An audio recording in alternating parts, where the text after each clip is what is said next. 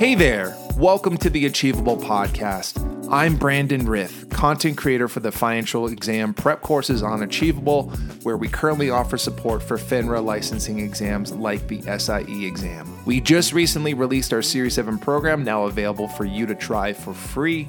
The material is written in a down-to-earth, easy, and fun-to-read style, comes with over 4,000 practice questions, and integrates smart technology that analyzes your progress to create an ongoing custom study plan. You can gain full access to the first chapter, which is on Common Stock, by going to achievable.me. That's achievable.me. That's a great segue into today's topic, which is what to expect on the Series 7 exam. I assume most of you who are listening to this podcast either have a test date in the future or maybe are planning on taking the test or might be exploring this exam. Either way, the information we'll cover today should help you no matter what.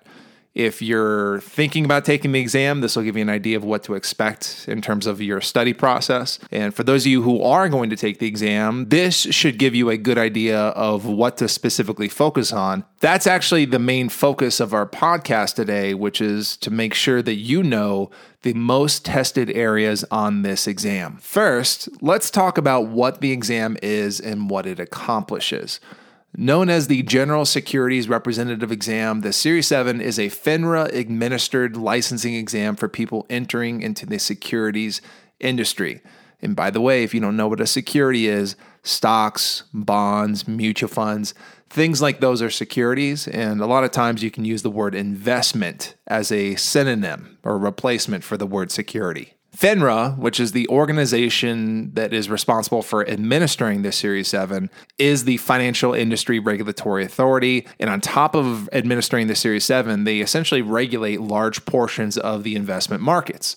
And one of their more important functions is licensing and registration of representatives. If you want to work in the securities industry, you'll have to pass a number of financial exams just like the Series 7. The exams you'll take are contingent on what you'll actually end up doing in the industry, but passing these exams demonstrates you know what you're talking about when discussing the financial markets and specific investments with clients, which can be a really complex type of conversation. And finance is a really important aspect of our lives. It helps us save for our children's college expenses, fund our retirements, start small businesses, or even fund charitable efforts. And that is by no means the end of the list. Those are just maybe a couple things off the top of my head. We don't want people who don't understand securities or how finance works in general bumbling their way through discussions with clients. And that is one of the main goals of these licensing exams, is to avoid that type of situation. Most people that sit for the Series 7 will also be required to take the SIE exam, which most of you will probably take actually prior to the Series 7. And in addition, state licensing exams like the Series 63 or 66 are typically required as well, and we will cover those exams in another podcast. The Series 7 license is kind of the gold standard in regards to financial licenses.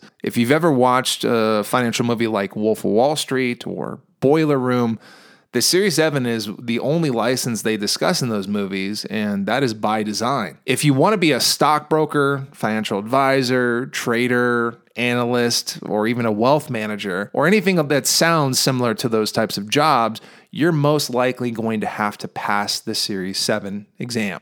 Let's now pivot to what the exam actually covers. The Series 7 is a 135-question exam, but only 125 of those questions will count towards your final score. FINRA always includes extra questions in their exams that they deem experimental. These exam questions are just ones that they're trying out most of the time to see how you answer them, and they might introduce them to a future exam as an actual test question.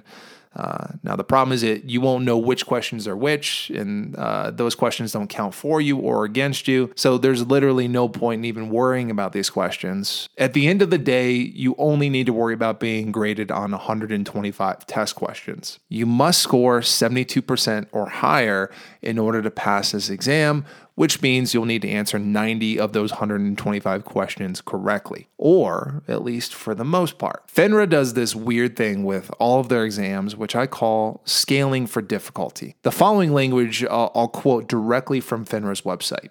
Quote, Your test score is placed on a common scale with all other candidate test scores for that exam, and statistical adjustments are made to the score to account for slight variations in the difficulty that may exist among different sets of exam questions. There's an element of randomness with FINRA exams, and you could end up with a very difficult or even a very easy exam, both of which are within the realm of possibilities. If you're given a very difficult exam, there is a silver lining.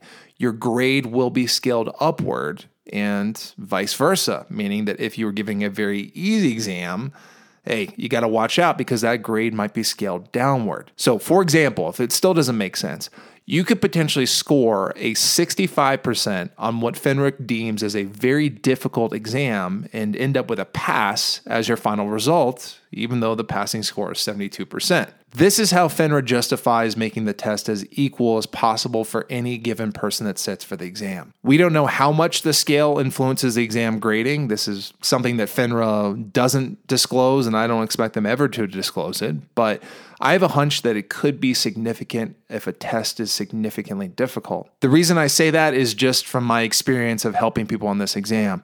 One of the most common forms of feedback I get from my students regarding this test is something like, that was the most difficult exam I ever took. I swear I was going to fail the exam, but I hit the submit button and I actually passed. And here's the thing. I think they're right. I don't think this is a misjudgment of the exam or even test anxiety fueling your perspective of the exam. I think people are really getting very advanced sets of questions, but the grading of the exam compensates for the difficulty, again, to make it fair for everyone. This is actually a very important thing to be aware of for all FINRA exams. One of the biggest pitfalls test takers fall into is losing confidence mid-exam. Now, let's just picture it. Imagine yourself in the test center. You prepare for this exam for months. You think you're ready. You think you've studied all the right things. You sit in your chair. You start the exam. The first few questions seem pretty difficult, but you're sure it's just the first couple questions that you're seeing, and maybe that's just a curveball you're being thrown right from the start. But 50 questions in, you realize that every single question you've been given is not easy, and most of them are significantly difficult. Some people, unfortunately, fall apart at this point. They start thinking about all the, what I call the I just failed conversations. They imagine having that conversation with their boss, their family, their friends. The reality is that most people will talk about studying for this exam, mainly because it takes so many hours out of your life. So, of course, your boss will know about it if you work in the industry, but you're going to tell your family, you're going to tell your friends, you're going to tell your neighbors, and no one wants to come back from that exam telling those people that they failed. It is no judgment of someone's character or how smart they are. In fact, I'd say most people that end up failing the Series 7, it's just because they either didn't approach their study process in the right way or didn't give themselves enough time. Failing an exam that your career hinges on and that most of the people you know are aware of that you're taking, it just kind of rubs salt a little bit into the wound. The best thing that you can do is to not let those thoughts creep in. And I know that's not an easy thing to do. If you mentally give up in the middle of the exam, you're not going to be paying attention closely to the other questions that you have to go through. For those of you who have studied this exam and have seen practice questions relating to the Series 7, you know that these are very nitpicky questions. Sometimes one word can change everything in the question. The questions are also written in a real difficult, in a tricky way. So you need to be on top of the ball in order to get through a majority of these questions and answer them correctly. This exam requires every ounce of brain energy to pass, and you must pay attention to the details. Here's the thing that you'll need to remember. You're almost always doing better than you think you are because of the curve. Okay, let's do a quick recap of what we just talked about before we get into the actual material on the exam. There are 135 test questions on the Series 7 exam. 125 of those test questions will count toward your actual grade. You must score a 72%, and there is a curve for difficulty. Now, let's break down the exam specifics. FINRA breaks down the Series 7 exam into 4 distinct categories, which I'll use to guide us. a whopping 91 questions, or 73% of the exam, is dedicated to one category. It's this category, and I'll quote from FINRA's language. Quote, provides customers with information about investments, makes recommendations, transfers assets, and maintains appropriate records. That's FINRA speak there. Let me translate that to you in plain English. This section is basically suitability. Suitability refers to making suitable investment recommendations to clients given their financial situation, investment objectives, and goals. It may sound simple, but the questions on this topic are some of the most difficult questions on the exam. Let's break down all you'll need to know to succeed in this category. First, you'll need to think about securities using what I call BRTI. And this is something that you'll see us mention over and over again in the Achievable Series 7 program. BRTI is benefits, risks, and typical investor of different products.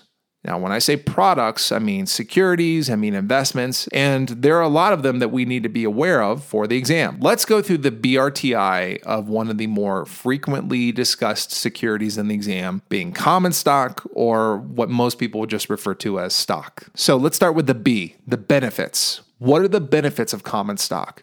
Well, they offer growth, also known as capital appreciation, which basically means that you can buy these at low prices and hopefully sell them at high prices later. And also, some stocks pay dividend income, which is literally cash to investors just for holding their stock. Those are two great benefits of common stock. Next, let's talk about the R, the risks of common stock. Well, there are systematic, also known as market-wide risks, like market risk. You know, that's basically when the market completely falls apart due to some circumstance or event.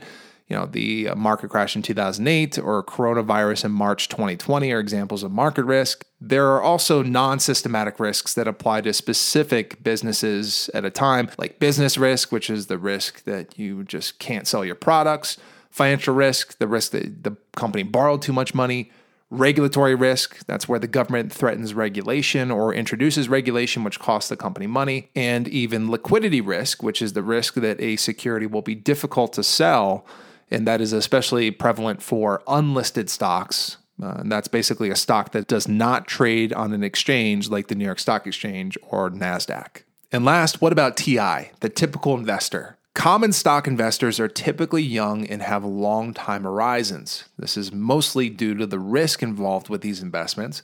The stock market is kind of like a roller coaster, especially if you've watched it at all in 2020. And you definitely want to make sure the people that are primarily putting lots of money in those types of investments can survive that type of risk and have time to recoup losses in case we run into a multi-year bear market, which basically means that the market is going down over a long period of time. So that was BRTI, benefits, risks, typical investor of common stock. And you'll want to be comfortable with the BRTI of all the major securities tested on this exam. And these include preferred stock, in addition to common stock, corporate debt, convertible securities, municipal securities, U.S. government securities, mortgage-backed securities, bank products like CDs, mutual funds, closed-end funds, exchange-traded funds, exchange-traded notes, REITs, also known as real estate investment trusts, hedge funds, direct participation programs like oil and gas limited partnerships, and even options. And that's not even the full list, unfortunately. Those are just the most commonly discussed securities on the exam. Of the securities that I just listed, two of them are especially important given the number of times they're mentioned on FINRA's outline, and that is municipal securities and options. Let's start talking about municipal securities first, which are investments that are offered by state governments, city governments, and local governments. Basically, any level of government that is lower than the federal government. Municipalities offer a wide range of securities, which include general obligation bonds, revenue bonds, double-barrel bonds, industrial development bonds, special tax bonds, special assessment bonds, anticipation notes, 529 plans, and that's not it. Those are just the most commonly discussed municipal securities. Not only could you be tested on the characteristics and suitability of these products, but also the issuance of these securities. Prior to selling these investments, municipalities follow specific protocols that you must know and be comfortable with in order to answer the majority of those questions correctly. Options are derivative investments that make returns for investors that make bets on market movements. For example, a long call investment, which is an option, is a bet that market prices are going to go up. And if they go up, you make money. There are several option strategies that are commonly tested, which include single leg strategies, hedging strategies, income strategies, straddles, and spreads.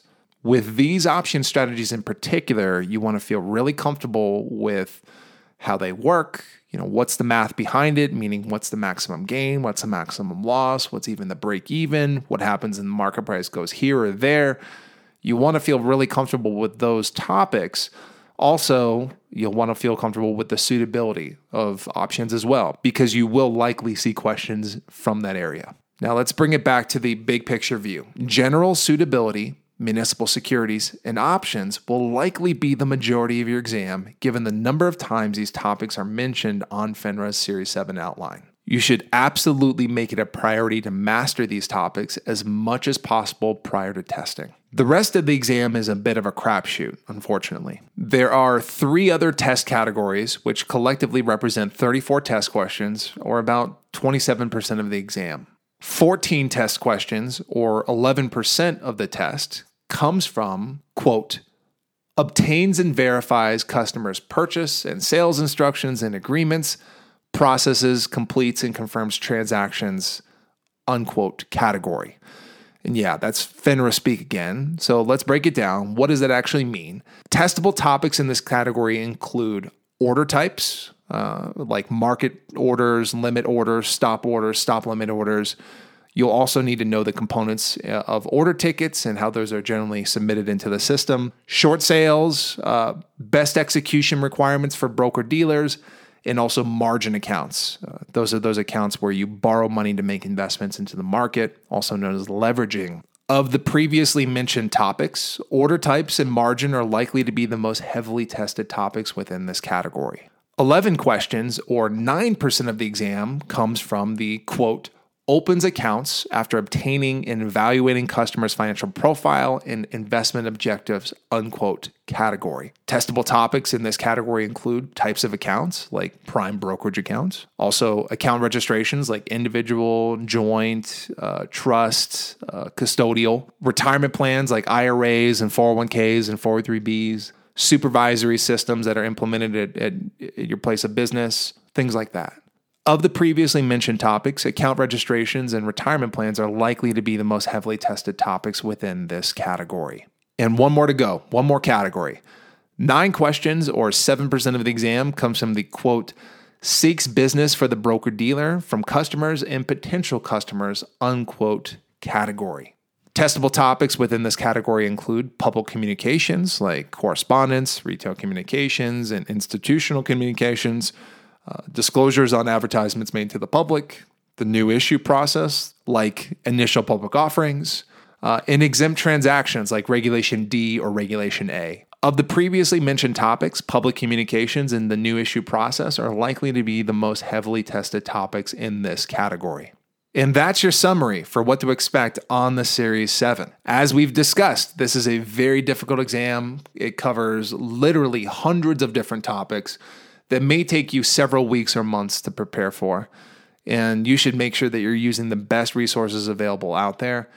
And Achievable for the Series 7, which again, I personally wrote content for, is available right now, which is absolutely free for you to try. Go to achievable.me, that's achievable.me, to gain access. No payment required, no credit card required, no debit card required.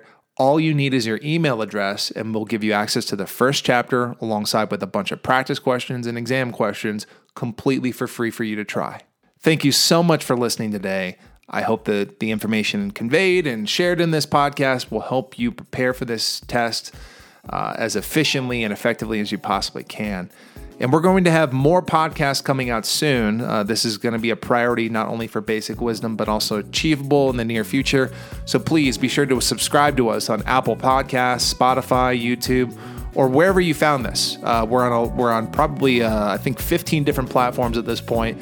and it should be pretty easy for you to not only find us again, but also to recommend to your friends, subscribe, all that stuff. The more you pay attention to us, the more free content we can give you. So again, thank you for listening. Take care. Good luck with your studies, and we'll see you soon.